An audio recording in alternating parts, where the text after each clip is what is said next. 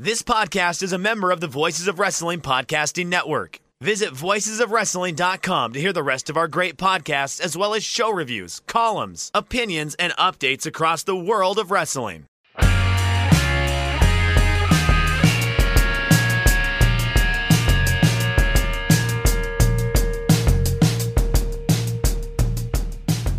Hey kids, do you like professional wrestling?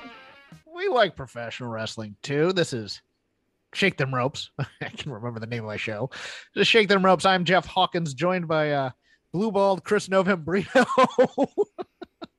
you know, He's a little uh, crabby today. I'm just crabby. I'm Little crabby. crabby. You know, sometimes uh, sometimes life hands you lemons, and uh, it hands you those lemons in in in the nether regions. Uh I am uh Chris, who who is the who is your you're kind of a sports fan. I know you're a basketball fan, but who is your favorite favorite favorite team? The team from your youth, that first one that you started to really like when you were like a little child and stuff. oh, I didn't like sports as a kid. Oh, you were what, Um, in your room with a guitar? I l- it- like I like books and stuff. Um, I liked Sonic the Hedgehog. okay, never mind. Uh, Super Nintendo. I, I mean, okay, I can sort of answer this question, Hawkins. Like, I, I was in Massachusetts in 2004 when the Red Sox won the World Wow. Series, and I got to like participate in riots up at the University of Massachusetts. The statute of limitations have since passed on all those sorts of things. So I was like into the Red Sox. Uh, Johnny Damon and uh, Kevin Millar and Okay. Pedro Martinez, Manny Ramirez. It is going well. It is. and I love football too, Hawkins. I love football. Oh, Chris. Uh, yeah, I Aaron uh, Rodgers. Being being, yeah, I'm, I'm sure you're big on Aaron Rodgers. love him. Yeah. Um being raised before the advent of being able to have a video game somewhat you know my parents were, weren't big on video games and not having cable as a kid i was raised on on sports on on broadcast television and my cincinnati bengals first time in 31 years they are going to the afc championship game i am flying out tomorrow as a my brother got me a free ticket because he is a Kansas City Chiefs fan and said if they ever play in the playoffs, I'll I'll I'll comp you the ticket. And it's it's weird sports fandom sometimes. I I uh it- it's one of those things where it's like we hadn't won a playoff game in 31 years, and I went to the game and I'm like, this is gravy. And then we won last week, and now you're greedy and you have hope. and you're like, if we don't win the whole thing, it's a disappointment when it isn't but you get in that kind of ah kind of mode and it's like i have endured 25 years at least of mockery over my sports team choices so i'd really like to win this one but uh no it, it's gonna be fun it, it, it is it, it's I, I thought i thought maybe you were a dallas mavericks fan as a small child but maybe not. No, no, I didn't grow up here. I thought you might have i No, apologize you don't really know me. not a big richie Adebayo fan Or, well you grow you're you're, you're a masshole yeah. well, kids, the first of the big four happens on Saturday, right down the road from Kansas City in St. Louis, Missouri. Your boy almost tried to do the double dip, but that's way, way too much. We'll have a preview of the Royal Rumble, who we like, who we don't like, hits, misses, prop bets. No, we're not gonna have prop bets. Uh, brought to you this week by HelloFresh. We will tell you about them a little later. Getting into the news. Disney making a deal with WWE to stream the WWE network in Indonesia. I think this story got way too much play in the wrestling Twitterverse, thinking that, uh, oh, deal with Disney's imminent here too. No, because here, here's the other, here's the other side of that coin, not related. Peacock the network lost $1.7 billion in 2021, more than double the year prior. Kids, Disney is not going to buy WWE, in my opinion. But Peacock is a fairly white suburban type of American streaming network. Indonesia likes the WWE quite a bit. numbers over in that part of the country, er, in that part of the world, are big in there and other uh, locales. Disney is a universal language in most places. This is this is an easy deal in my opinion for WWE because they have none of the responsibility of growing sponsorship or growing, you know, uh subscriber numbers over there. Disney takes care of the rest. It's just, hey, here's our catalog. Go stream it for the Indonesians they get another income supply there. Chris, Man, do you disagree with me? No, I don't. It's just a reminder that like someone else could come in and run this company infinitely better in the sense of you could have in Peacock, Indone- you mean NBC no, an? Indonesian. No, I'm saying WWE, an Indonesian star that actually helps drive some basic sales in Indonesia, like you know, like that they were trying to do with I- India, only like with not Jinder Mahal. We'll Like make actually, Veer. We'll make Veer Indonesia. Beer is now. coming. He's coming soon. I, I know this. I know it. Like, so I, I want to hold fire. Let's just see how Veer plays out. You know what I'm saying? Because Veer's still coming. Uh, Right. And we'll see how that plays out. Is your mic on? My mic's on. Okay, I'm not getting a lot of that, for, but never mind. Uh, Uh, okay. yeah. Um, getting over to other news, Lio Rush has announced. We talked about him last week. Uh, his AEW contract expires on February 14th. He announced, and he is taking bookings. Now, this is interesting because AEW has now come out and said that they are not going to announce who they're not renewing. They're just going to let them kind of uh, expire, and then we'll have to take our our guesses as people are getting booked elsewhere. But the two that we do know about right now are Lio Rush and Peter Avalon. He, he of the Wingmen. Um, I have I have nothing but love for Peter Avalon because that guy outkicked his coverage. He made six figures doing what he was doing for this time. It doesn't mean goodbye. It just means goodbye for now.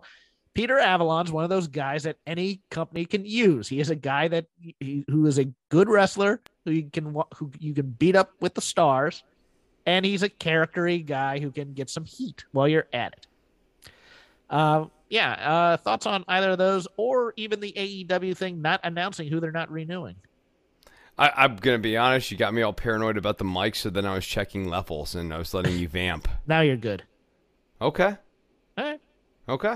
So then, Oh. then I spent. Oh. That was time Oh, well you, oh, spent. so you weren't listening to me. no, that's, that's I, I said I gotta be. That's what I gotta be honest i- is the lead up to. I, Oh, I was you know, okay. Anyways, uh, Lio Lio Rush is uh his contract's running out on the 14th, and Peter Avalon's okay. Well, what expired. didn't Lio Rush just announced that he's like signed with? Yes. uh, yeah, That- I have that here. Lio Rush has signed with Universal Music today. He signed a deal with Thump Records and Virgin Music, which Virgin Music was bought by Universal from, I believe, Island Records. He says with a uptick. Um, and Thump, I assume, is just a, a little uh, hip hop label that's part of that. Um, Uh, Yeah, it just he- seems more like a publicity thing that will be good for him. I don't know that this is the start of Lio Rush Spotify All Star. Lio Rush has announced he's pulled his tracks from Spotify. Yeah, yeah. um no it, it- i don't know. I when, he signed with aew and i know tony khan really liked him a lot I, I it's one of those things where i'm now kind of sad. I mean it's it's, it's again it his is a goodbye for now as well. He can always come back but man that tag match with him and dante martin was so fantastic. And he looked happy and good there but that is a guy to me that can never work for a boss. And it's not in a it, it's not in a he's being difficult in a negative way but he's always going to be difficult to me. I i think you know you know you know that employee the employee who actually you respect because he's in there and saying i'm only here for work. I'm not here to make friends with any of my coworkers. I'm not here to to have a lovely little birthday party in the break room. When you say we're a family that's crap. Okay i'm here for eight hours. I'm not doing overtime just to be nice to my boss. I'm out of here that's the kind of guy, and that's the kind of guy an independent contractor has to be. So good for Lio Rush. Yeah, opinion. but that that's going to be a problem for him in this specific industry because unlike other kind of independent contractory industries, it's a small market. There you have two bosses. There's either Vince or Tony Khan. Um, and, and that is really sort of the nature of where the industry is at. He, Lio can go, and what he'll probably be doing is going around and doing indie bookings, and I think he'll have a, a nice little run doing indie bookings. But I do think I, I think that temperament in this particular industry does sort of limit you, given that if you want to work an AEW program, you're going to have to play ball with Tony Khan and the vice presidents, the the politics. We'll talk about that in the lazy river. Well, remember he had that issue with with the big swole um, release and how Tony Khan handled that, and said that everything had been worked out, but maybe this is how it was worked out. Yeah, that's what I mean. You know, Yeah. like like I think that's what I'm saying. It, it, so, I mean, th- there, there's another thing. This is a guy who, I, I yes, I, I think you've got the right beat on him. This is a guy who can't really work for a boss. He has to be his own boss, and unfortunately, this is an industry where you're an independent contractor, but you still have to have a boss.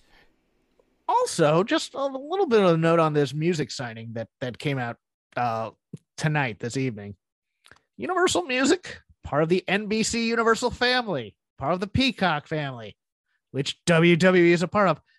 Over on the uh, Dynamite show, which I do over at Fight Game Network, uh, my co-host there opined that possibly maybe Lio Rush with the right deal, even though you know he's never going to be a star, goes back over to uh, the Evil Empire there for Vince for a while and just gets the money he can while he can.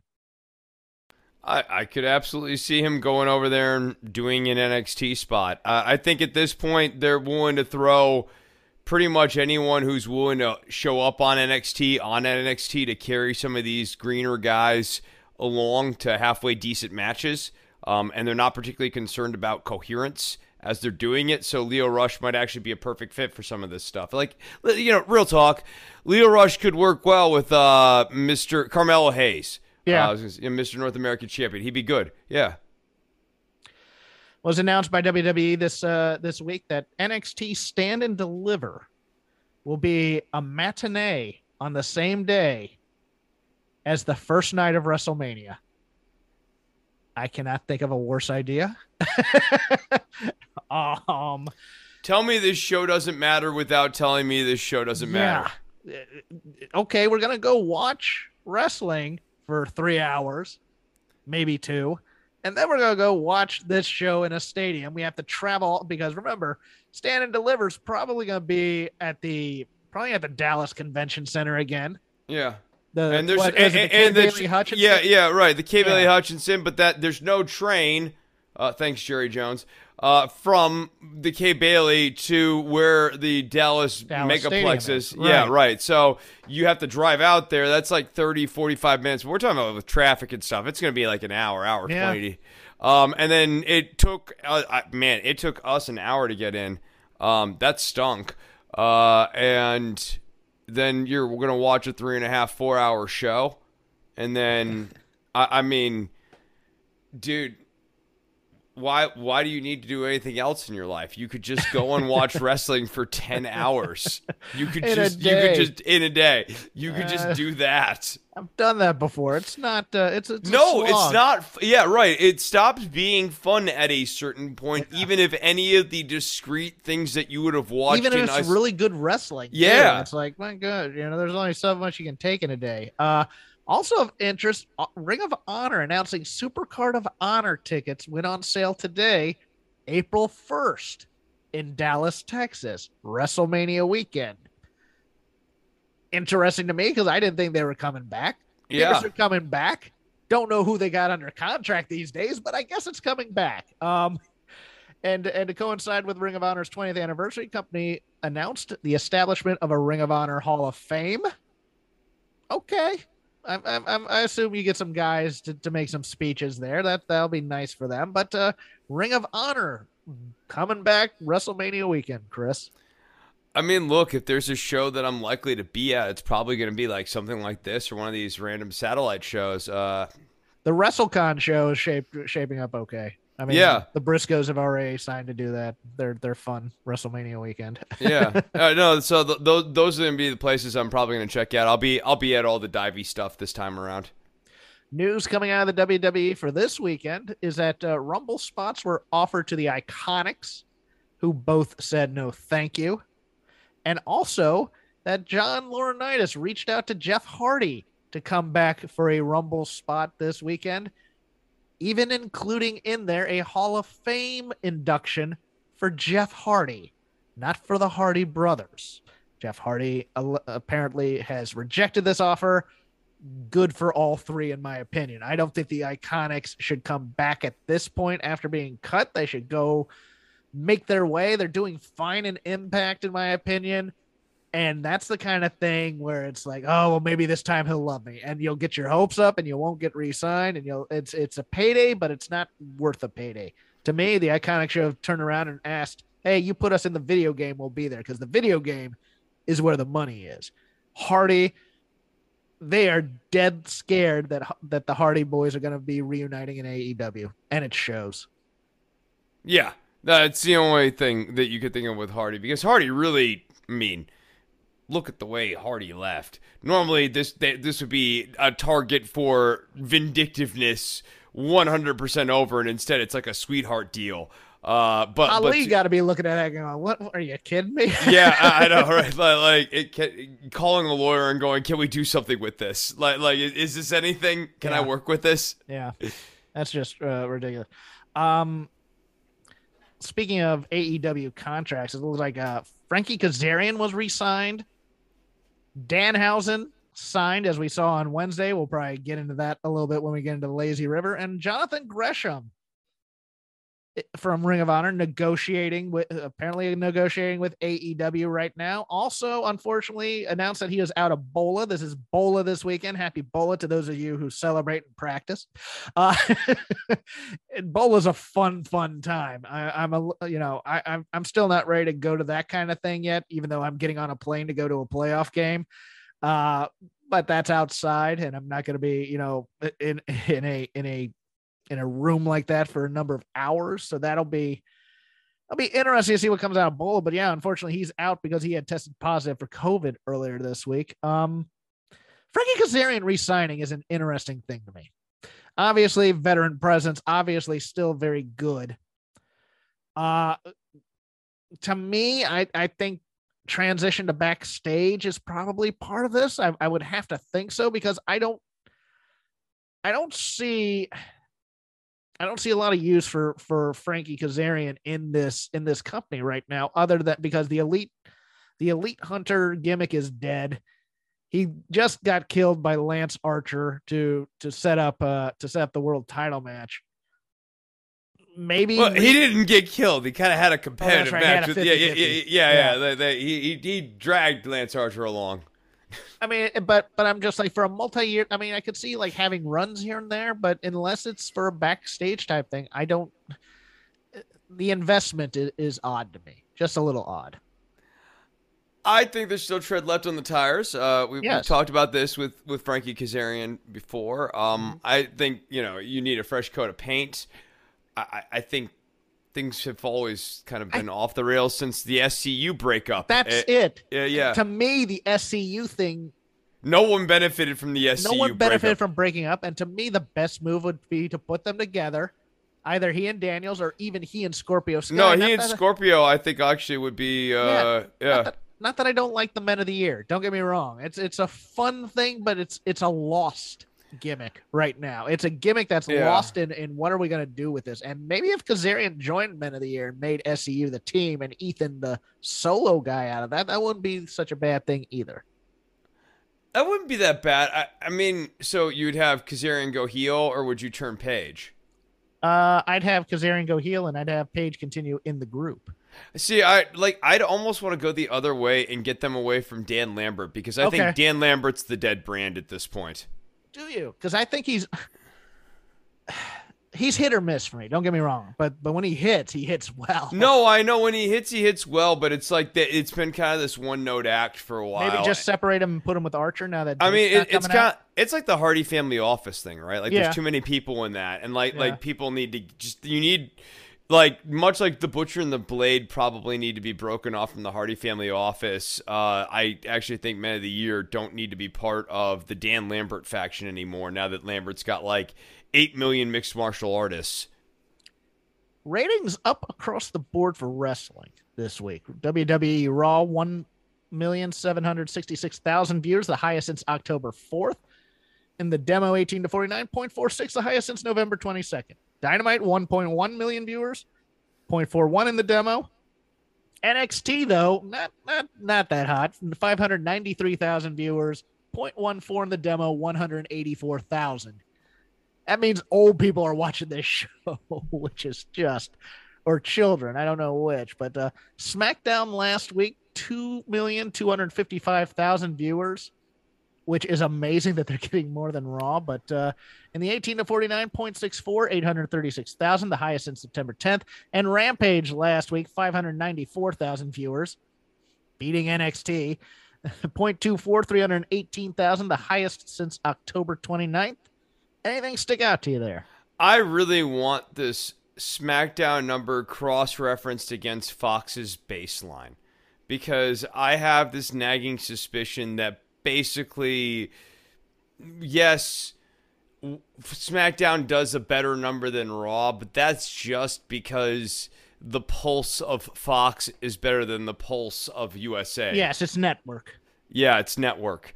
Um, and I, I think what is more real, um, whenever I'm looking at these numbers, is the year over year decline of Raw's performance on the USA network. And while 1.67 is like the best from November or whatever, there there was a point in time a few years ago, and the pandemic's hurt them for sure.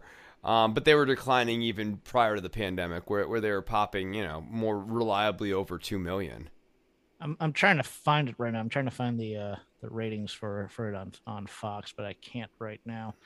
Uh, yeah, but I mean, last man standing was was the thing that it did, and and there was concern that there wasn't. Uh, I I think it did like three million on a Friday, but that was because people love Tim Allen, and it was you know it was marketed towards an older audience. That's also true. Yeah. Um, so that's the other thing. Like you're doing these numbers, but and this is where I guess the demo is useful. They are kind of like so-so numbers because you're not really appealing to the kids, and wrestling's really about nailing it down with the kids. Yeah, it, it really yeah. is. It's it's a youth-oriented business. Yeah, That's part of the issue. Um, oh, have we been gonna echo the entire time? I hope not.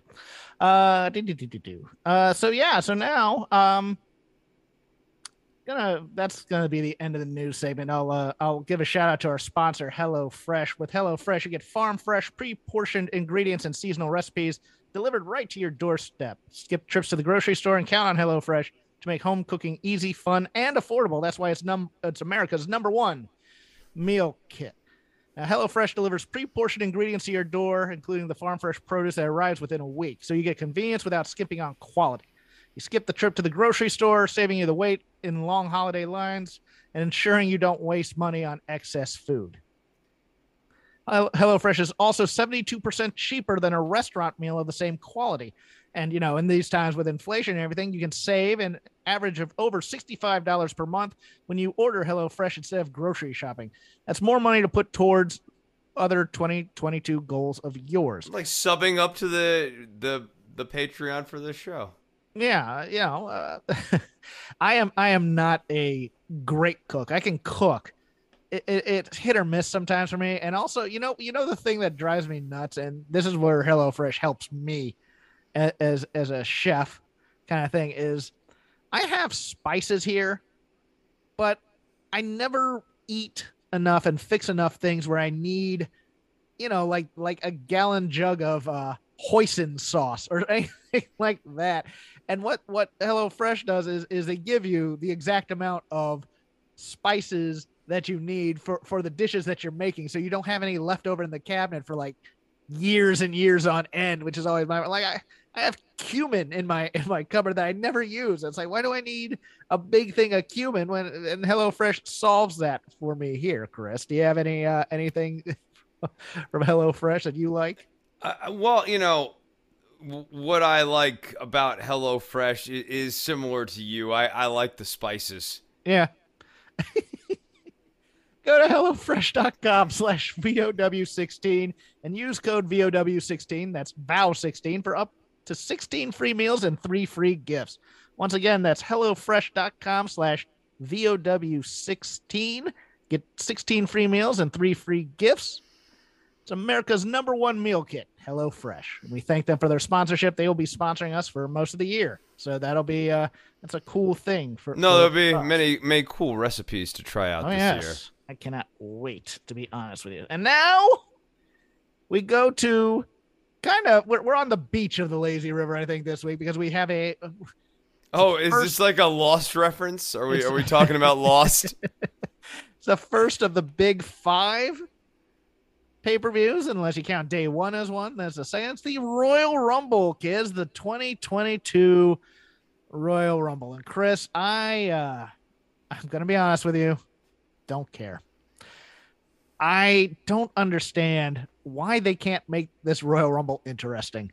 And it's been years since it really has, but the build for me and what I, I, I can Raw- answer this. I can answer this. Okay. The cha- the champions aren't interesting.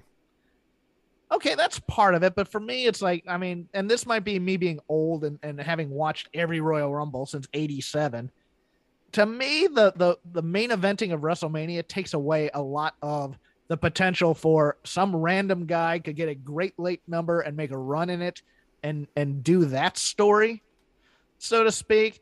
But here, here's the other thing is that you could make this Rumble interesting. You just have to build up everybody that's in the rumble. And the thing here is like it's every man for himself. They they they they they they hit that on the head over and over and over again. And how do they show it?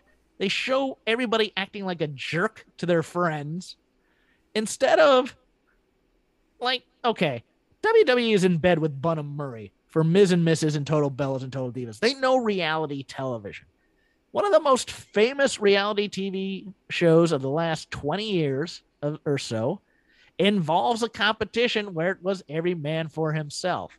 And what happened was someone entered the competition and realized how to game it using game theory and alliances and ended up winning the competition. That show is called Survivor. It's been a big hit for decades here in the States. Why not start the drama of watching people build alliances in in in the rumble and then watch them fall apart as we get there. Instead what we get is tag team matches with like with the mysterio family. Rey mysterio's been in like 20 rumbles how the hell does he not know how it works? Or why does he feel the need that he has to show us that oh i know how to throw a man over the top rope? Watch this dominic. You know, every tag team acts like jerks to each other, but this is part of the bigger problem with not being able to build baby faces as well, is that every single friendship in the WWE at all times is transactive in nature. It's it's because Vince doesn't believe in friendship. You never get this was brought up to me earlier. Uh, It, it it you never get great reunions. You never get you know reconciliation. You never get the high drama that comes with with with friendship and things like that in there. Instead, you just get guys who turn on guys one way, uh, because I saw the brass ring and I wanted to grab that opportunity. Blah blah blah blah blah. It's the same thing year after year after year. Why can't we change up the build somehow, Chris? I mean, that's like it. That why can't we have a build, like a real Yes. build? And this year really felt like the the build was what you were describing, and then also I saw a video package where they're explaining the rules. In Yes, they do this every year. The the numbers it- don't lie. The numbers don't lie video. Yeah. Yeah. a- And it, it I, I think that you're right. Like, like, why is this not interesting? Well, the champions aren't interesting, and the path of being a challenger isn't interesting. There are not intriguing challengers who have unfinished business with these champions. I, the, the answer, in short, is there is no long term booking in this company, and the Royal Rumble, without long term booking, is merely a battle royale. Yes. No, you're you're you're exactly correct on on that on that front. And and the thing to me is the early rumbles where you're just doing the Royal Rumble Control Center and Vince growling out the names like Native American Tatanka, you know, things like that. And and and and Gene saying, you know, you know who else has entered? Nikolai Volkoff and Boris Zhukov, the Bolsheviks. We're gonna hear from them now as they are in the Royal Rumble and they do the, their dumb little green screen promo and with Slick in the back, and you know, it, it, that was at least a build of some kinds, and everybody wanted to win the Rumble blah blah blah. And instead, what we get is these dopey things where, oh, eight man tag, then breaks down, and then at the end, people start throwing each other other ropes because. And then commentary just, has to just hammer over yes. our head that if that was the Royal Rumble, Rumble. on Sunday night, it would be an elimination. because I didn't. Children, I didn't because- even I didn't even hear it this year, and I already know that it was said multiple times in that broadcast. It's it's like it's like number one we have we have the memory of fruit flies apparently for those of us who have watched wrestling for years but even if you're new all you have to do is say if you throw a guy over the top rope he's eliminated and instead they have to show us week after week after week. And then, the, yes, Michael Cole, if that happened in the Royal Rumble, he'd be eliminated by his own tag team partner. Booga, booga, booga. And you're just like, God, what? No wonder people have turned off wrestling in droves. They're treated like morons. It, it's, uh, it's and, and, so like that's my problem is that like the the Royal Rumble and we we got feedback last week that I was wrong on Kofi Kingston and that's almost more of a testimony to this. Like I had reverse engineered yes, Kofi me... finally winning. no, I had in my head to make Kofi Mania better I had retconned it where Kofi, after years of doing daring, death defying survivals from being eliminated, finally put it all together a synthesis of a decade of experience in the Royal Rumble to finally win the Royal Rumble. It's a beautiful moment that never happened. Can, can um, we talk about how Kofi strains the bonds of rules in a match by hopping on one foot and walking on pancakes? we, why do we have referees out there? That's the thing. It's like referee referees never stop people from going back into the ring and throwing another guy out, but they're just staring at Kofi walking on a pancake and won't make a judgment call on it. Yeah, I, I it's it baffles. I mean, the idea that a pancake doesn't count at the as the floor is uh, really yeah yeah uh, yeah. I, I mean, I, I, look, uh, the point being uh, that was wrong, but that only speaks further to like when they did Kofi Mania, they like inserted him in some other thing along the way here. This company has long given up on actually doing the road to WrestleMania. And uh, Blood Money show in Saudi Arabia here, like, only further derails that because they need to do another beat to this story. So they're not even going to really start the WrestleMania bill in earnest until they get to Saudi Arabia yeah, there's going to be a lot of sign pointing on Monday. That, yeah. That's what's going to happen. But uh, we have four we have four matches other than the Rumble itself. Rumbles, I apologize, but uh, let's do those first. Starting with the mixed tag match, Edge and Beth Phoenix taking on Miz and Maryse. Chris, I'm gonna say Miz and Maryse win this. I think so too because Edge and Beth Phoenix had the upper hand at the end of Raw the 50 50 booking here states that this feud will probably continue in some form, and there will probably be something at WrestleMania for them. That's just a feeling I get. I have been told nothing. A singles match for the WWE Raw Women's Championship Becky Lynch, the challenger, taking on Doudrop. I will say that I did kind of enjoy the uh, the the the uh, the go home split screen promo and yeah doudrop walked in but it was very irish and very scottish for a while there. Um and i'm actually looking forward to this match to be honest with you but uh i this might be the only good match on the show.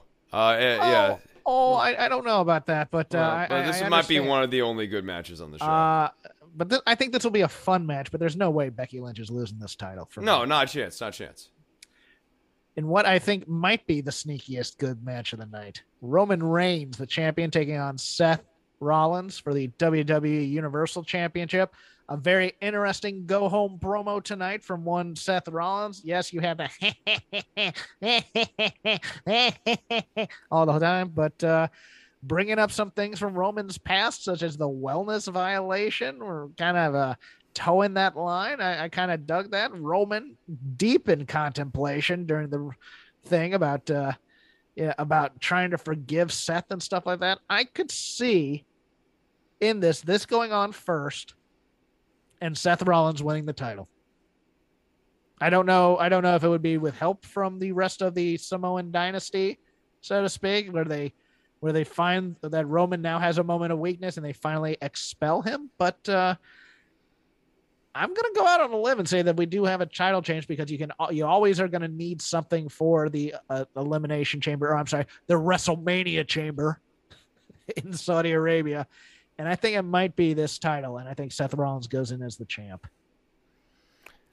Um, uh, I that seems too bold. I I think Roman retains. I, I, don't know that he beats Rollins cleanly. You know what I mean? Like I don't, that, not in a conclusive way. That I think the Rollins thing probably continues. You know what? I actually do think you're right because there there are two scenarios here. Roman loses the title early and enters the Rumble and wins, or he wins and now we go into the singles match for the WWE title. Brock Lesnar with Paul Heyman taking on Bobby Lashley with MVP. Is there a title change here, Chris? Hmm. And then I guess we would put. I mean, the, we, the move would be to have Lesnar lose the title and then win the Rumble, or win the or or lose the title and go to yeah or or the, he, the the WrestleMania chamber is in play as well. I think. I, I yeah. I uh, but I, I, still think that Brock Lesnar is not long for this title for some reason and ends up being against Roman. I don't see a title for title combination type of match. I just don't see that happening. No, it does seem like seems like Lashley's the better fit just because I, I've never bought into Lesnar as the champion right now. You're right. Like, so maybe Lashley does win. I think you're talking me into that. And now for the men's and women's rumbles. Uh starting with uh let's start with the women. Why not? Announced already Rhea Ripley, Nikki ASH, Dana Brooke, Carmella, Queen Zelina, Tamina, Shotzi, Natalya, Aliyah, Naomi, Shayna Baszler, Charlotte Flair, the Bellas, Lita, Michelle McCool, Kelly Kelly, Summer Rae, Mickie James, Bianca Belair, Liv Morgan, the returning Sasha Banks tonight on SmackDown, a little ahead of schedule. That's an interesting wrinkle in it. And Sonya Deville also announcing that she would be in the Rumble tonight, presumably because the feud with Naomi must continue. That leaves a few people available um, to uh, enter. I assume you're going to get a f- couple of NXT people. Dakota Kai is always probably going to be in there to get thrown out. She's been in every other one of these. Raquel Gonzalez, maybe Toxic Attraction, maybe Meiko Satomura, maybe Kay Lee Ray, maybe a few other surprises. Perhaps Ronda Rousey. It's been reported that she might be in the Rumble. Chris, what you got here? It's gonna be a big name. Like they're not trying to make anybody here. So I'm. Uh, I mean, it's got to be Michelle McCool. I'm probably gonna. I, would go with Sasha Banks or some like bringing Sasha. I, it might be a red herring, but it, it's got to be one of the bigger names. I, I think they're gonna go really chalk with this WrestleMania program. The rumored matches that I think, well, let's put it this way. Uh, I think they're gonna make a mistake here. Um, in, in some ways because I think the matches are gonna end up being in WrestleMania. It's gonna be Bianca and Becky, and I think they're gonna do Ronda and Charlotte, which I just think is gonna blow up in their face because people want people want Ronda and Becky one on one. People don't want to boo Becky. People haven't been clamoring for Becky to get her comeuppance as a heel because she's been fighting but, other. But the heels. problem has always been that Ronda doesn't like getting booed and Ronda's a terrible baby face. We get that. And the only person they might get cheered against is Charlotte. But nobody wants to see that match because Charlotte ends up being Charlotte ends up being the spice that overpowers the dish too many times. And what does that leave Bianca? Because Bianca is is just gonna get eaten alive again by Becky Lynch in the promos. I think they need to switch dance partners, to be honest with you. The other problem is how do you get to Ronda being the big deal without hurting Bianca Belair. And I think this is how you do it. I think Bianca has to win the Rumble. I think Bianca has to eliminate Charlotte Flair, who is in the Rumble. And then declares for Becky. And then Charlotte pulls the shtick where, oh, you know what? I guess I get the night off because nobody's brave enough to challenge me and I don't have a challenger. And then don't give a damn about my reputation comes on. Here comes Ronda. Probably gets a pop out of it. And then we have to do the build. And then that's when it's going to get dangerous for this company. But I, I, you know, I think either Bianca or Ronda win. I'm going to go with Bianca winning it because I think Ronda's going to be the surprise afterwards, much like she was in Philadelphia. Sounds reasonable to me. Bianca okay. seems like, I mean, but like you, you, could also see Sasha eliminate Bianca. I, but yeah, like Bianca, Sasha, one of those. Yeah. I think Sasha is going to be involved with a match against the Bellas at WrestleMania. I think she might have a friend. Let's put it that way. That's that's my it's my educated guess on that one. I, I think uh, I think because of the program last year where the Bellas ended up slapping Bayley. I think if Bayley mm. can go and if Bayley has rehabbed her leg enough, who knows? I think uh, I think we get the return of Asuka Saturday. I think that'll be nice. Uh, and we have a couple of other surprises, but they won't be surprises that make you go, "Oh my god!" They'll be surprises like go, "Oh yeah, her," type of thing. So we'll go with that a little bit harder to uh to get a read on the men because these are the men who are uh who are announced, and I'm not sure any of them are in contention except for one, who I think I'm going to pick. But it's Angelo Dawkins, Montez Ford, Rey Mysterio, Dominik Mysterio, Austin Theory, Johnny Knoxville, Sheamus, Damian Priest, AJ Styles, Big E, Happy Corbin, Madcap Moss, Sami Zayn. Big E, by the way, now part of SmackDown. Kofi Kingston, Kevin Owens, Omos, Randy Orton, Riddle, Chad Gable, Otis, Dolph Ziggler, Robert Roode, Shinsuke Nakamura, Rick Boogs, and Ricochet. Surprises spoiled by Fightful. Get earmuffs if you don't want to hear them, but uh, Kurt Angle is in town as well as Shane McMahon, so I will put them on the board as well. Chris, who wins the men's Royal Rumble? I am going to go with Big E. Okay.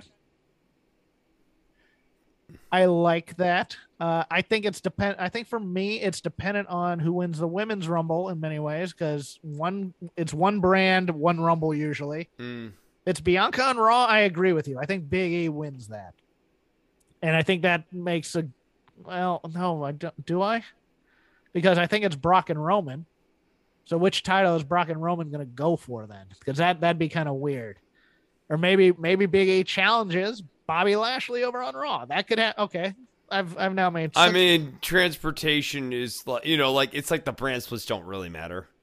Oh, and also the winner of the Royal Rumble gets to choose who they want to face. Yeah. So it's yeah, yeah. Yes. So like they brand, brand splits absolutely don't matter. But they usually, but they usually save one for each show, type of thing. That's what I was saying for eh, uh, if Ronda Rousey wins the Rumble, the women's Rumble, or is going to win the women's Rumble, it makes it much easier in some ways because it's going to be whoever the Raw champion is. Damn if I don't think it's going to be Randy Orton because star power is lacking. Randy's been in the middle of this comedy thing and he's been a good soldier about it, but now it's time to make him main event Randy Orton. And I could see them doing this with Orton. I could also see them doing with Omos, to be honest with you. I could see them giving Omos this Rumble win. I still think Omos is probably going to be the Kane of this year. And I think he's going to eliminate, uh, he'll probably eliminate like the War Raiders or something if they're in the Rumble. Yeah, or he'll eliminate Gable and Otis. He'll eliminate a tag team no, to make he's going to eliminate. He's, he's going to eliminate like seven or eight people, or Nakamura and Boogs. That's a yeah, good he's, one he's, to eliminate. He's not going to get all the way up to like thirteen yeah. or whatever, but he's going to yeah. eliminate seven or eight people he's this time around. Yeah, yeah, exactly. And then we'll see what happens. But uh, I, I think I'm going to take Randy Orton here if Ronda Rousey wins. And if Bianca wins, I think Big E is a good strong choice. Would you like to take a second choice given those scenarios? Yeah, I know you, you went Orton. I guess I'll like throw out maybe AJ Styles. That's but, not a bad one either. Yeah. AJ Styles has been a good trooper, and, uh, and, and he absolutely can do main event work. I it's, agree. It, that's not the issue.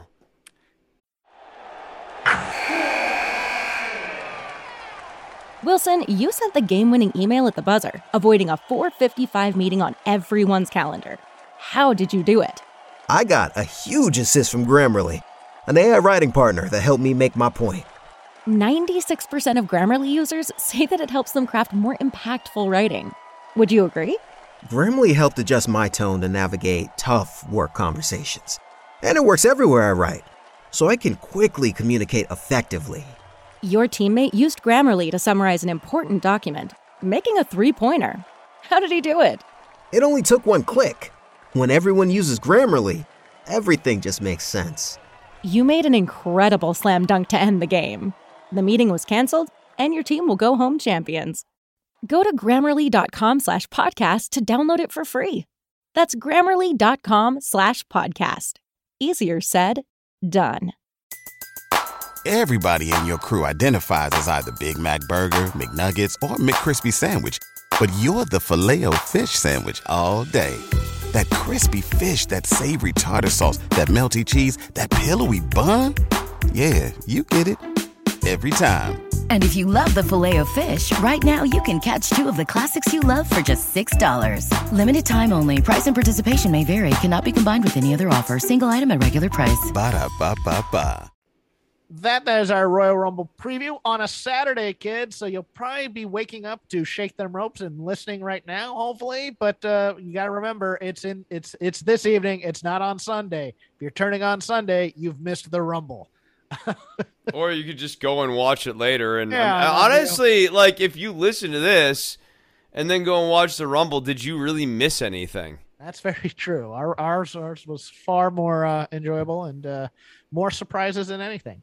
Yeah. But right now, we're going to open up the lazy river of wrestling criticism. Any Let show, it flow.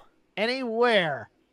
Chris, I was selfish during the Rumble preview, and I went first last week, so you are going to get to choose where we go first, sir. Mm, okay. Um, man, where to begin? All right. I, I guess it, it's just top of mind, and that's how I like to roll. Adam Page. We want to Okay. start this Adam Page Murder Hawk Monster promo here this week. There was a key spot in this promo. I think you already know Yes. where I'm going. A Texas death match. like this is not what a champion needs to be doing. Adam Page looked like a total goofus there, and there was no recovery at the back end of oh Texas death match. Like it- once he did that, yeah, he'll beat Lance Archer or whatever. But when's this guy going to be cool? Uh, this guy has not been cool for most of this title run. He he overcomes the odds or whatever. John Cena did that, but like uh, we're trying to do better than Cena, right? Like this guy needs to be cool. Chris, name an act in AEW that you take seriously. Because here's my issue, and this is across the board. Even Moxley's getting a little bit too ha ha wacky. Eddie Kingston still brings it for me a little bit.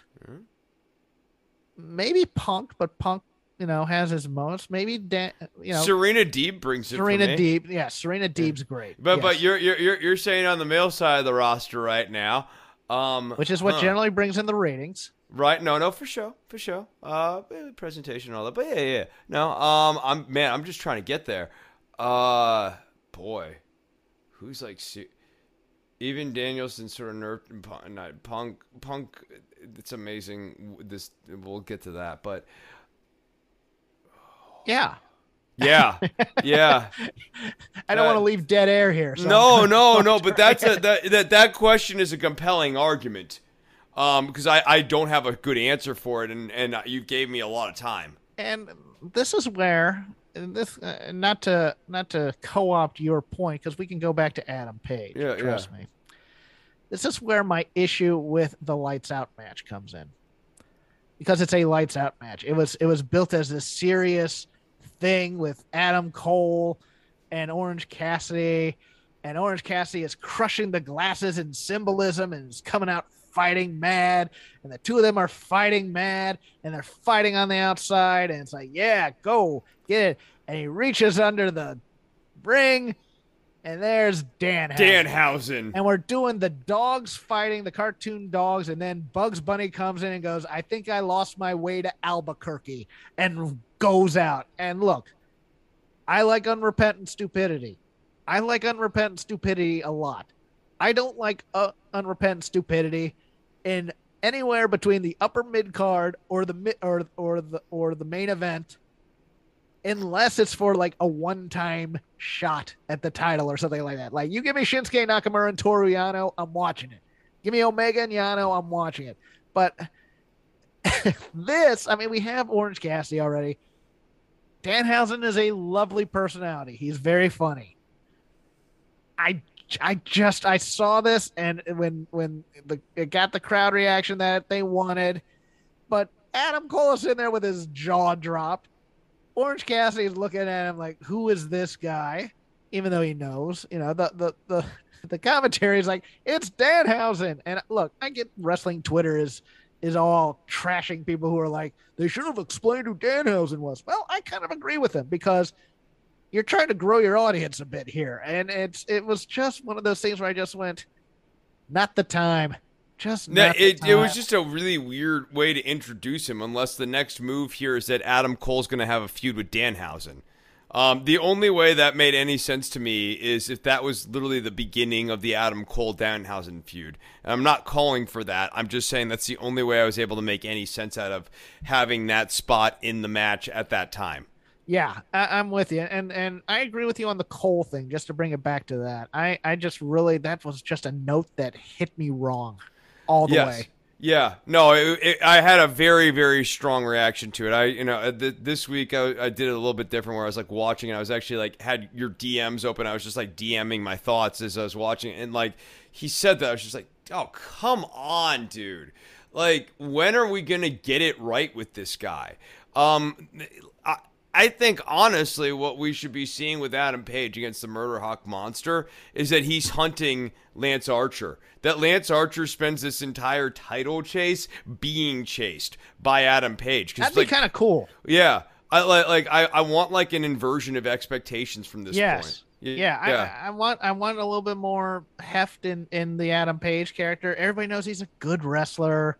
And, and everyone knows he's ultimately going to beat Lance Archer. Yes. So, like, th- it, that's what I'm saying. Like, you know, having him chase Lance Archer here is not going to be at Archer's expense. It's going to be to build Page, which and that would what... be that would help Archer too, because Archer comes out does the whole bullying gimmick, you know, throwing around ring boys occasionally. Used to spit water before COVID thing, you know. Yeah. Comes in, storms, wrecks stuff, and leaves type of thing. I, I I like that idea. I like the idea of I'm not the one being hunted type of thing. I think that'd be mm. kind of cool out of out of Page. I like that idea a lot.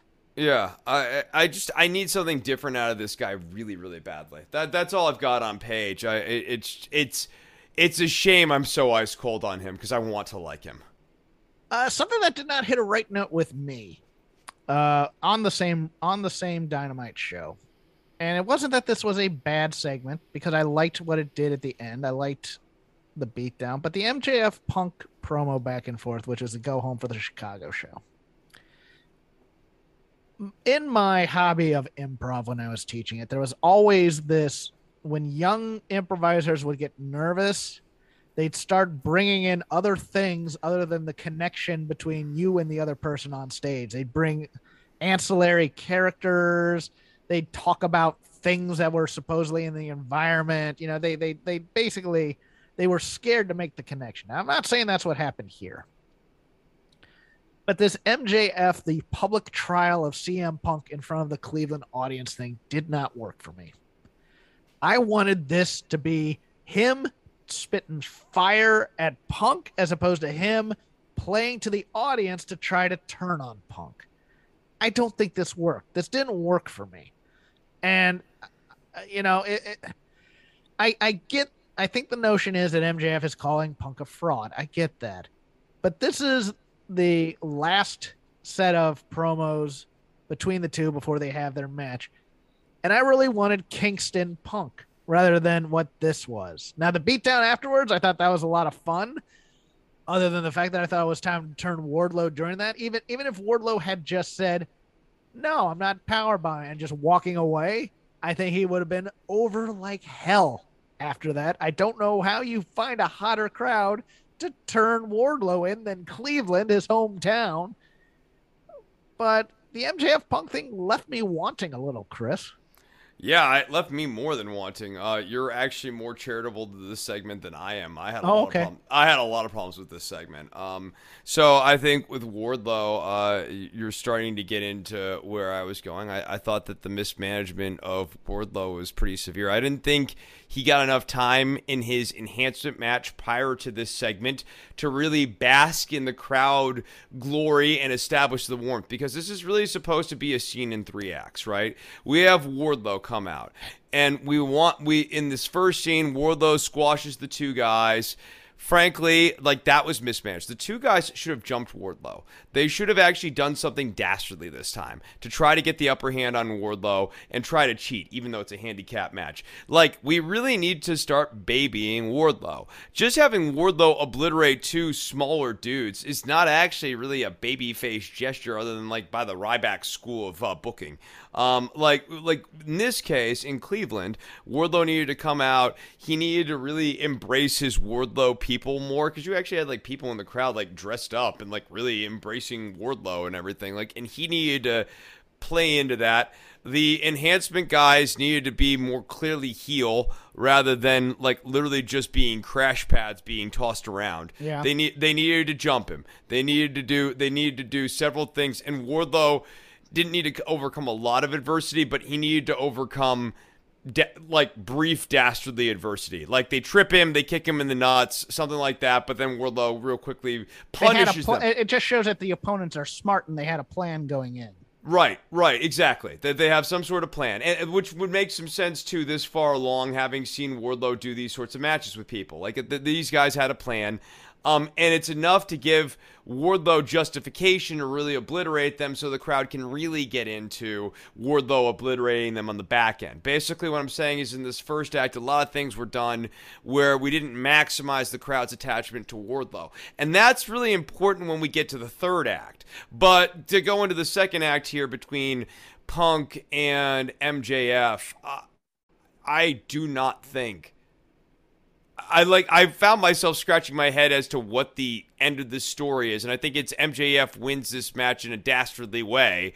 But I don't I mean I think really the point here like for MJF's promo to have any sort of like heft or weight to it the stakes are that he needs to reveal Punk to be this bad person, and I can't possibly imagine how this match can play out to where the crowd is left with an impression that whatever CM Punk does to MJF, CM Punk's the bad person. Everyone hates MJF, um, and that that actually is what made Act Three even more perplexing. Um, so in Act Three, you have MJF jump Punk with the entire pinnacle um, up to and including Wardlow here. And so, like, now, whatever Punk does, even if he cheats on MJF, like Jeff, if he low blowed MJF five times in a row and then hit the GTS 10 times in a row and then, like, took a chair and did a concerto and then picked him up and did another GTS and, like, then called his mother and was, like, screaming at, like, at what point would it take for the crowd to go heel on him? It would probably be because they're getting bored. Um, like, In like the- Chicago? yeah, you're right. Actually, you, no, you're right. You're right. Nothing possibly can turn him heel in Chicago, Jeff. Yes, yes. Nothing. Nothing. In any other city, it would be a massive lift, but in Chicago, it'll never happen. So, like, the stakes and the framing in Act Two do not make sense to where this match needs to go. So that's another problem. Then we get to Act Three. Because Wardlow had not been sufficiently overheated during seg 1 we did not have the crowd initially bite on reluctant Wardlow. So you needed the commentary booth to furiously be like, Wardlow looks pretty reluctant. Oh, geez, Louise. And the next hour was like, yeah, Tony, he looks really reluctant. Oh, yeah, really reluctant. Uh, because it wasn't connecting with the audience. Um, then finally, he gets him into the powerbomb position, and there's not enough lingering in that spot. There's not enough confrontation. There's no sort of additional tension between MJF. You're right, Wardlow didn't need to fully turn. He could have just walked away to the furious approval of the crowd, not fully completing a turn, not fully completing a departure from Pinnacle, but actually milking that Cleveland loves their Wardlow, um, and actually doing something to suggest that he's not willing to do this not in front of his people or something like that. You know, like maybe it's like literally like his love of Cleveland is why he won't do this to Punk. Um, and so like I just thought this was a miss in all three acts.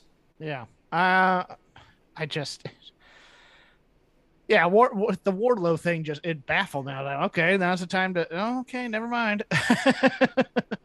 uh, it, it's it's your turn on the river. Yeah, I, I gotta talk about this. Um, so you, you know the other show I do news and politics. Um, and so I, I study journalism. Uh, I'm, I'm I'm a bit of a journalism guy. Mark Henry's a hack. Um, you know, I, it, it, we we need to, we need to just cut to the chase here.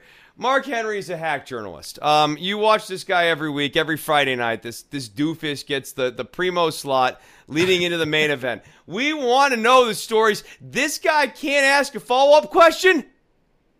Kidding me? That's all I got. uh, so he's Jim Acosta. Okay. Uh, Is any number of people, dude? Any Yeah, number yeah. of reporters Yeah, who are yeah, yeah, bad at their jobs. Yeah, I, well, I mean, when you think investigative journalism, do you think You think Mark Henry? Yeah, you Do do. you? You used to. You used to. I, I gotta say, this Rampage Oh, spot is complete. on, no, let me call you out no. Rampage has completely destroyed this guy's career. He used to be a reputable journalist. What stories has Mark Henry broken? Um, ever? His retirement. That doesn't count. He's an active player in that. Well, no. I mean, back in 2013, he had the first scoop. he told John Cena. Okay. what follow up question do you think that he should be asking to say 2.0 or something like Eh, Well, no, I mean, like you know, tonight here we could have a really thoughtful explanation or an exploration of Christian and Matt Hardy's feud in the mid aughts.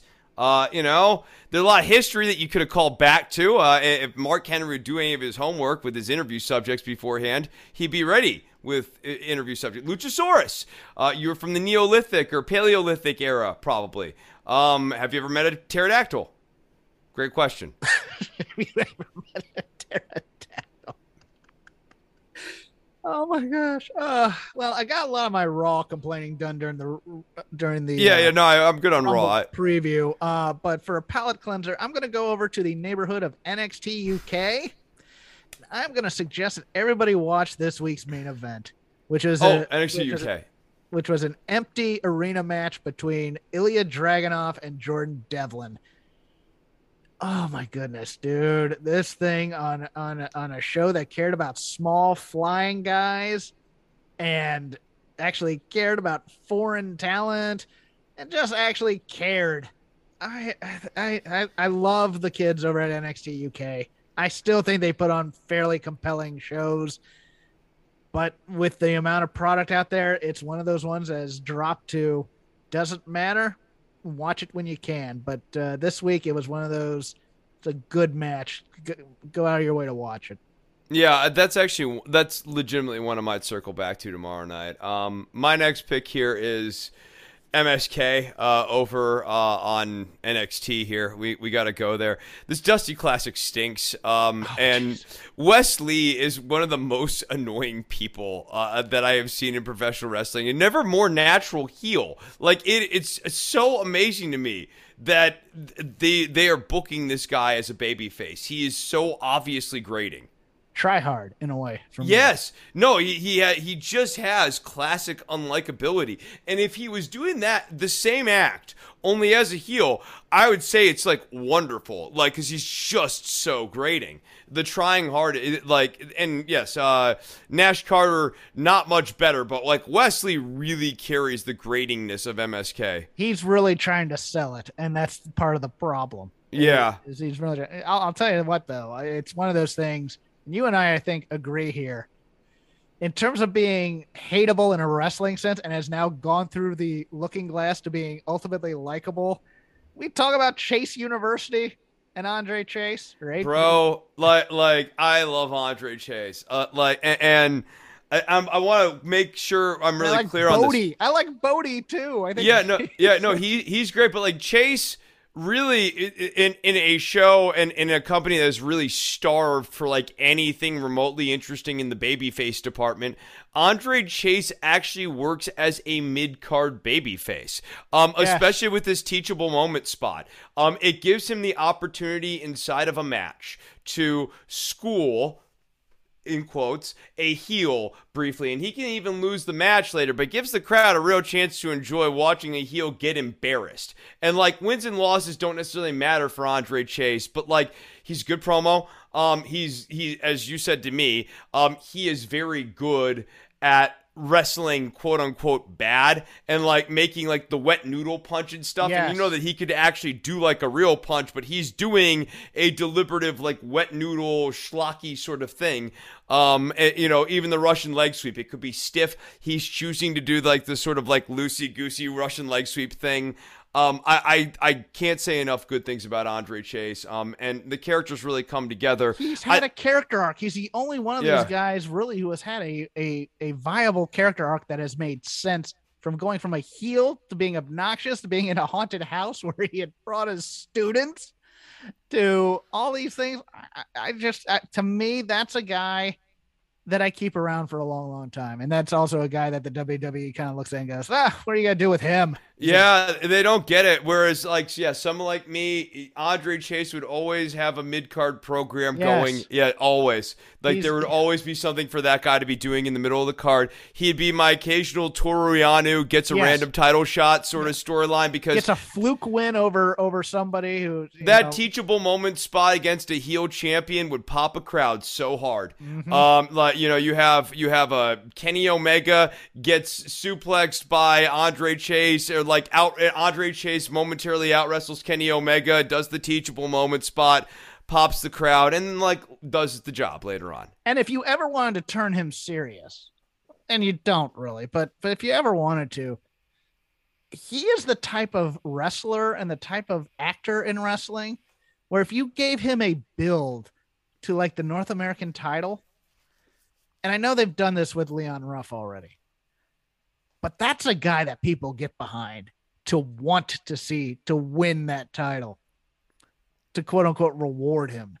I, I yeah, I, I just it, it- it's it's been fascinating to me to watch him on on on NXT and how it- it- you know even even the most jaded ironic wrestling fans are cheering for him in that building and it's it, it's kind of cool. It's your turn. Yeah, it, it's it's just a, it's an, a, a gimmick punching above its weight. Um, the NXT champion, uh, Bron Breakker confronts Legado del Fantasma. Um, I actually liked Santos Escobar's promo here, but like the problem with this entire program, because it could potentially be quite good. Uh, it, it, it occurred to me as I was listening to Escobar, I'm like, that's right. He's El Hijo del Fantasma. That means son. I don't speak Spanish very well. Um, and, like, like, and and it occurred to me that like, oh, he's the son of a professional wrestler. So is Bron Breakker.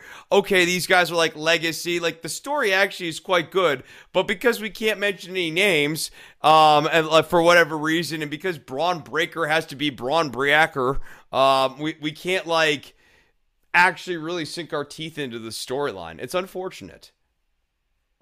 What was the name of the singer The the singer, on NXT?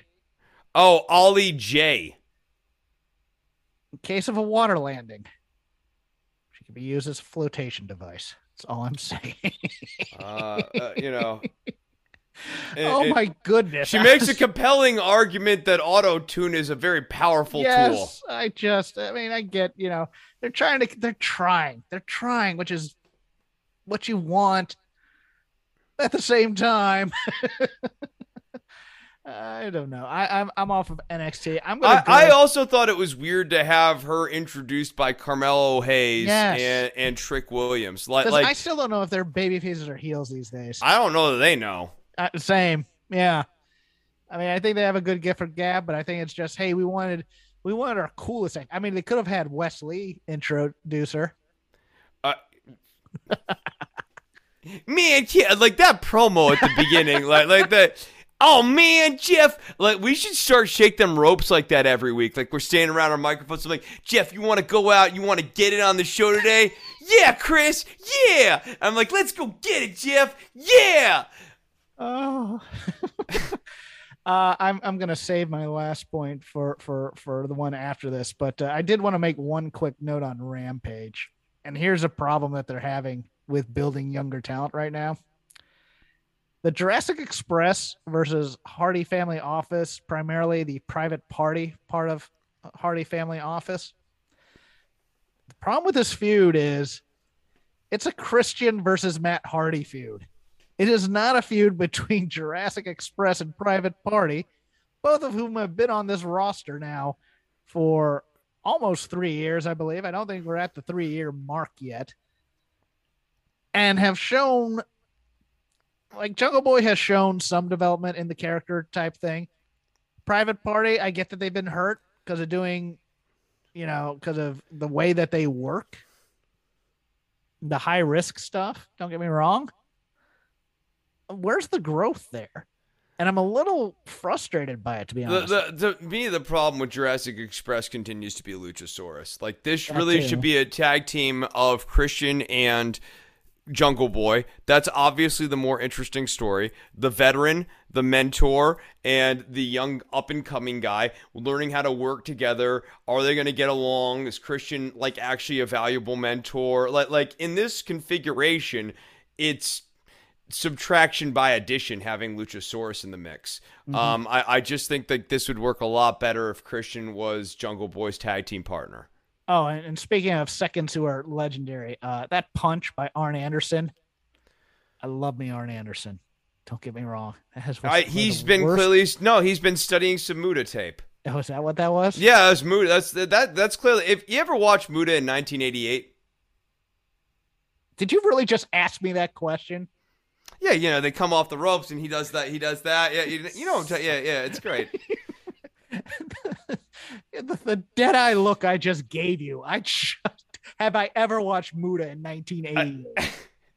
I, when I whenever I stumbled onto these really really like stupidly obvious question conventions six to eight months ago, it was a really important day in my life. Yeah, I I, I understand that. Uh, it is your turn, sir. Um, Jade Card Crash. Uh, she's quite. she's still quite bad, and like they they have to carry her ass to good matches. Uh, I I can't do it with her. She's not any good. Is that it? Is That's that uh, do you have anything to say about Jade Card Crash? I, you know, I, I, I didn't think the Julia Hart match was that good. No. You know? And Julia Hart was doing it, the only things that were good in the match were done by Julia Hart. Yes. Like, like, like J- Jade once again doesn't know Look, I'm. Time back, stands still on the power bomb into the victory roll spot it, for Jade Cargill. Yeah. it, it's uh, even the backbreaker is delivered at like 80% speed.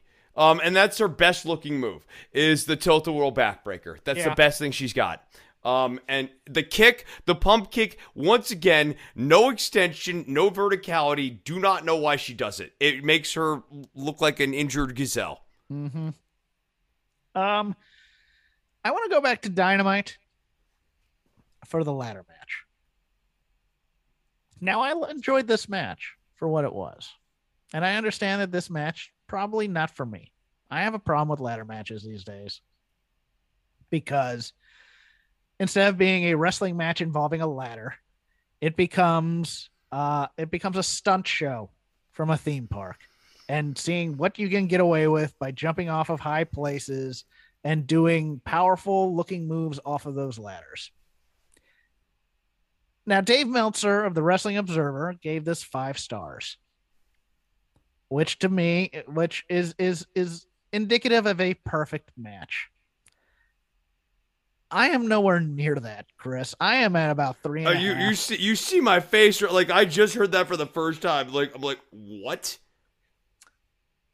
Let me this get is, the let me get this is an overly long match to begin with. Let me get the the non uh, wrestling point out of out of the way here. What was the point of the title change in the first place, other than maybe a de facto advertisement for Go Big Show going to TBS and for Dynamite going to TBS. But it did Sammy no favors. And I'm not sure giving the belt back to Sammy does him any favors. I, I mean, I watched this little sign guy promo at the back end of it, and I, I, mean, I even thought it was kind of weird and goofy and sort of an afterthought to have him do a sign guy promo on the back end of this.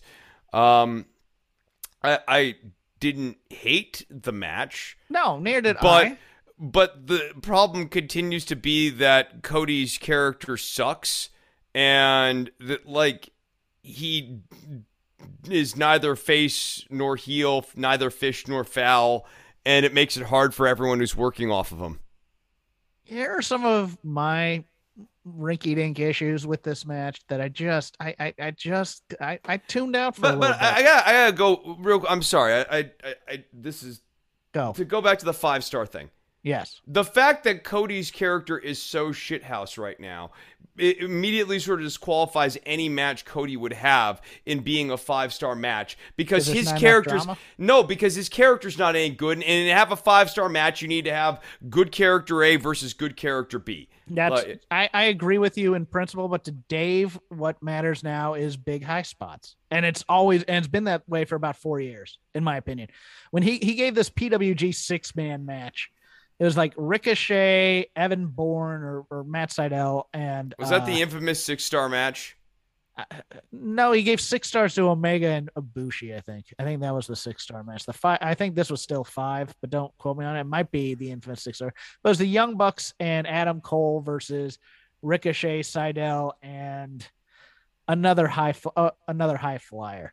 And it was it was a lot of fun there live. Don't get me wrong. It was great. I was there live. And it was it was it was a very, very fun match. And Dave was having the time of his life and watching all these high spots and all this stuff but as a match, it didn't tell a, a story per se. It was just stunt, stunt, stunt, stunt, stunt.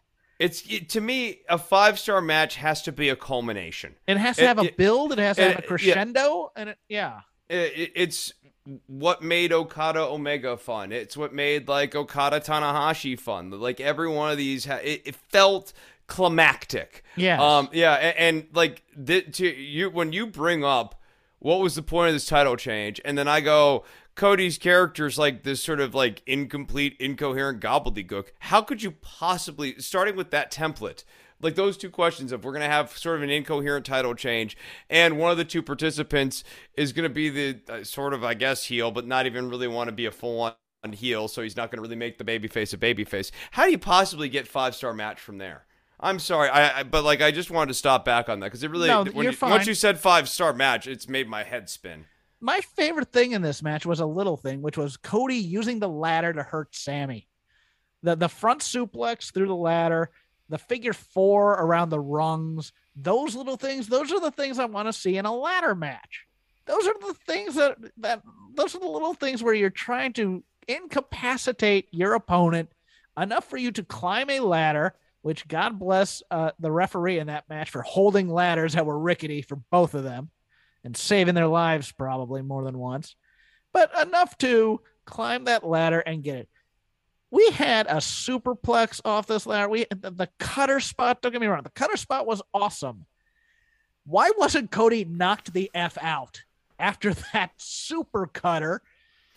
There was no selling in this match, Chris, No. and it drove me nuts. Other than other than Sammy grabbing his ribs in in a couple of those spots early down down in the audience and stuff when he did the uh, jump off. I think when he did a, actually a cutter off the uh, off off the barricade. It, it was like these. I understand that. Oh, athletes now are better than athletes then. It's not the point. You're telling the story of wearing a guy down enough to be able to climb the climb a ladder and get these titles. And these guys were never worn down for the most part. I that that suplex alone should have been, you know, just. uh, But it, I think they were hurting for time, and were rushing a little bit. And so what happens then is is okay, we gotta get to the next spot. We gotta get to the next spot. And so you forget you're in an actual wrestling match telling a story where damage is being done. So we get super cutter off the ladder, which looks just awesome. And then next thing we know, we're fighting 20 seconds later. It, it was ridiculous, Chris. Yeah, no, I, I just didn't tell a very good story to me. I, I guess the right guy won, but I, I just this is a three and a half star Oh, match to me. speaking of the right guy won. I have no problem with oh, this is no DQ, so you know you can. the, the rules there are are spotty to begin Yeah, with. sure, sure. What is the purpose of Fuego del Sol coming down here and doing the whole oh, you guys are supposed to be friends, blah blah blah blah blah. And and then Cody tiger drives him as he should have. Well, uh, is that what that was? I was so confused by Fuego showing up. That Yes. like yeah, I was I didn't understand He went down that. there at first, and this was after the superplex off the ladder, and, and he kind of like shoved Cody a little and asking him what he's doing because because I think they were supposed to be at least have a mutual respect thing going here.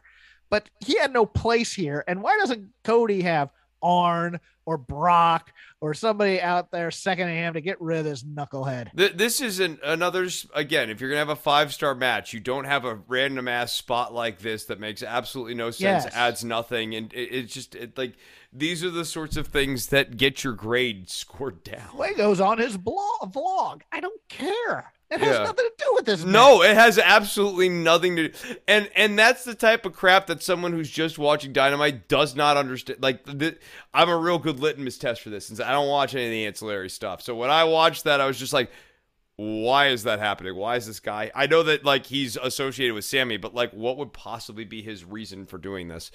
Um, I guess uh, are we good on Cody? Because I got one more. Uh, I'm, I'm good on Cody. Yeah, go all right, so uh, legit Leyla Hirsch in Red Velvet made me regret ever saying um, that Red Velvet should have been made champion after that Britt Baker match. Um, even though I still maintain that this Britt Baker storyline, and actually uh, I'll, I'll kind of pair these together. That Britt Baker promo was ass. It was Um, ass. It, it It was, was ass, ass, ass. ass, ass, ass.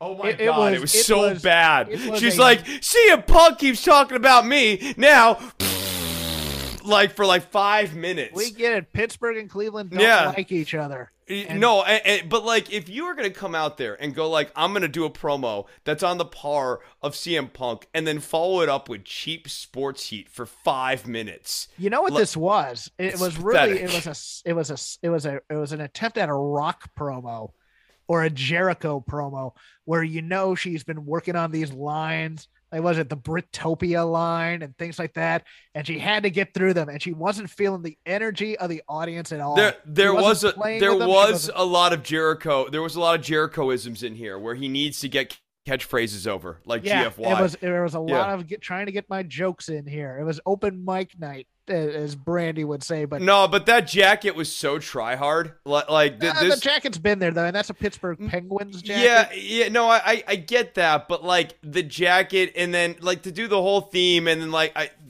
all of it.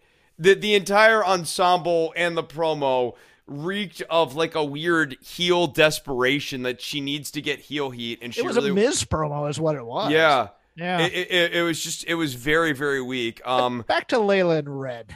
Yes. Oh God, it was it was quite bad. Um, like, uh, they Red, I, I feel like has regressed. I like because like she's uh, there, there's been some shakiness, but this was one of the most shaky outings I've seen her have. Can, can I get in here?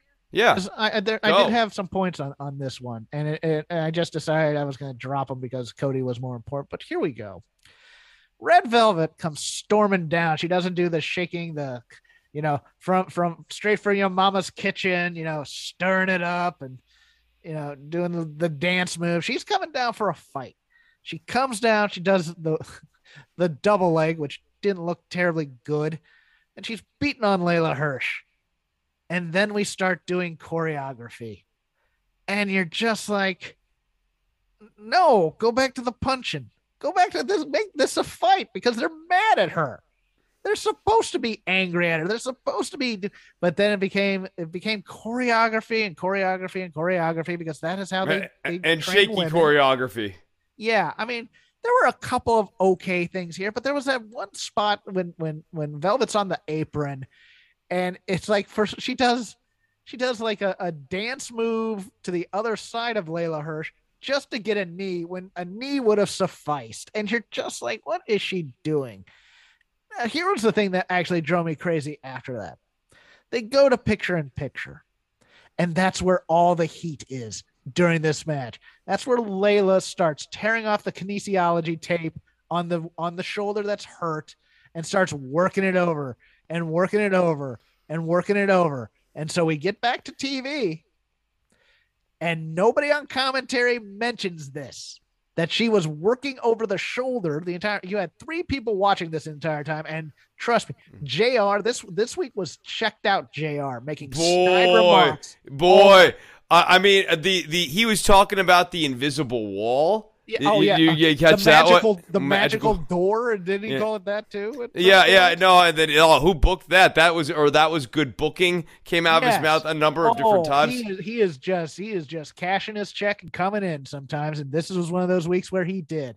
But you you Excalibur's usually good about that stuff. Tony's usually good about that stuff, and nobody mentioned it. Nobody mentioned the ripping of the tape. Nobody mentioned that she was working over the shoulder during the commercial break at all. And so when you get to this thing where it's like she she's doing the rolling arm bar spot, which was they did as power. She she got the knee, and then and then Red Velvet kicked out at two just to get another move in, and you're like, no, that's the finish right there. That hard ass knee into her face, and it was just. And then afterwards, you know, uh, she slaps on the armbar again until Statlander comes down and chases her, and you're just like, and then Jr. during that why do they stop? yep, the yeah, the, you know, the, the invisible wall. I've always Oh, been talking the invisible wall about. comment. That's the Yeah, invisible right, wall comment. Yeah. Ah. No. Um, I, that made Statlander look like a goof. Like this is again why like why is Jr. wh- Why is Jr. doing this stuff bad? It's stuff like that. Like it makes Statlander look bad. I, I and I'm still scratching my head about how credible is the Leyla Hirsch Kris Statlander feud going to be with Leyla Hirsch as a heel. Um, gonna be i- interesting counterintuitive booking there to say the least. Yeah, if I mean, if, if if if that's the match, Leyla Hirsch needs to come in here and hook somebody, and by hook I mean hook Taz's son. She needs to rip off like Julia Hart's arm in like twenty seconds, and that's it. You know that kind of thing, because this this ain't gonna do it, and it's not gonna make it believe. It it, it was the same problem with her and uh, uh, Kamille over in NWA because that size difference is noticeable. And if you're gonna make me believe that, and this is the this was why WWE gave up on Taz. Because Taz came out there as a killer first week, crushes crushes Kurt Angle at the Rumble. And then on Raw, either that week or the next week, is Jerry Lawler is just making short jokes about him. What are you doing? you know, and then, and then they basically gave up hope on him as opposed to just making him kill people every week and- and not go 50 50. You have to have Leyla Hirsch kill some people on this show. And there are plenty. Uh, look, Skye Blue, put her out there and have Leyla Hirsch murder death her. I am fine with that to get her over as this heel and put her in Team Taz and make her serious. Oh, that's the other thing. What was the point of that Team Taz beach promo where they're quote unquote training? All the all it does is Tony goes. Tony is, is is like we go to their training and it's Ricky Starks dressed up in a in a ski bunny outfit, and and and Hook wearing a fur coat and saying we're assassins. Dante, just remember that. He didn't do any training. There's no polar bear stuff here. There's no jumping in the lake or anything like that. It was just Tony saying the microphone stuck to my hand. And there was absolutely no point to that whatsoever. It was a bizarre promo. It, it, it was just pointless, is what it was. I have nothing else for the river. No, I. I, I think I, uh, I think I need to close this river. I, I'm good. Yeah, we need to go. We need to go like relax a little bit. You know, enjoy enjoy your weekend, kids. Enjoy the Rumble for what it is, because it's always fun in some ways, even if it doesn't make sense a lot of times. See the. I was re-listening to our, I think it was our 2015 show, Mm.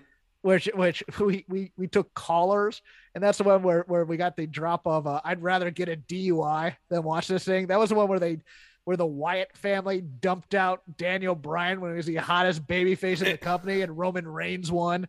That's always fun. Go look that one up and listen to it. And if if, if this Rumble's worse, go listen to that. Go listen to the callers on that one. How angry they were. But uh, this has been Shake Them Ropes. I am Jeff Hawkins. You can follow me on Twitter at CrapGame13. You can listen to me over at the Dynamite Show on Fight Game every Wednesday night. We tape right afterwards and drop over there. I will not be on Fightful doing the post Rumble show as I plugged last week because I will be on a plane to Kansas City to watch my Bengals hopefully beat the Kansas City Chiefs. You can follow the show at Shake Them Ropes, all one word. We are part of the Voices of Wrestling Network. We'd like to thank our sponsor, HelloFresh, once again, HelloFresh.com slash VOW16. Get 16 free meals and three free gifts. Chris is over at DWATG. He has some side projects of his own that I'm going to allow him to plug in his own words. Yes, I will use my words now to plug those things. So don't worry about the government is my other show. Uh, we actually just taped earlier today. This is a double podcast day. Uh, I'll be posting up those videos at patreon.com slash dwatg over the weekend here and then the actual edited together like two hour show will be available at some point during the week here uh, if you subscribe to itunes stitcher or spotify uh, so be on the lookout for that but you know go and support the show it's all the bucket shows all i ask so if you want to see the videos bucket show to get in on that um, but uh, then my other band, my band is called Withered Blooms. Uh, I'm posting videos and stuff on YouTube. If you go and sub up to my YouTube channel, Chris Brino on YouTube, you can see the Withered Blooms. Um, and we play around Dallas sometimes too, but not right now. Uh, soon enough. Um, anyways, at DWATG is the Twitter account. It for us. See you next week.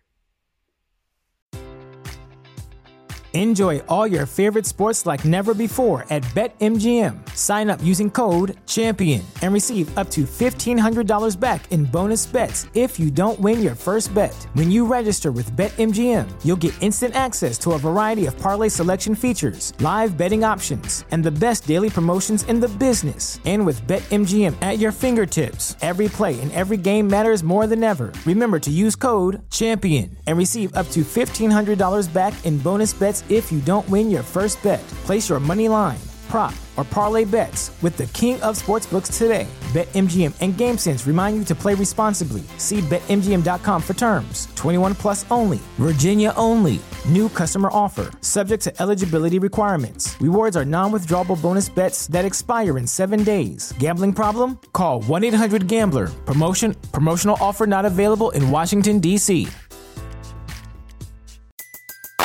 Everybody in your crew identifies as either Big Mac Burger, McNuggets, or McCrispy Sandwich. But you're the filet fish Sandwich all day. That crispy fish, that savory tartar sauce, that melty cheese, that pillowy bun. Yeah, you get it. Every time. And if you love the Filet-O-Fish, right now you can catch two of the classics you love for just $6. Limited time only. Price and participation may vary. Cannot be combined with any other offer. Single item at regular price. Ba da ba ba ba.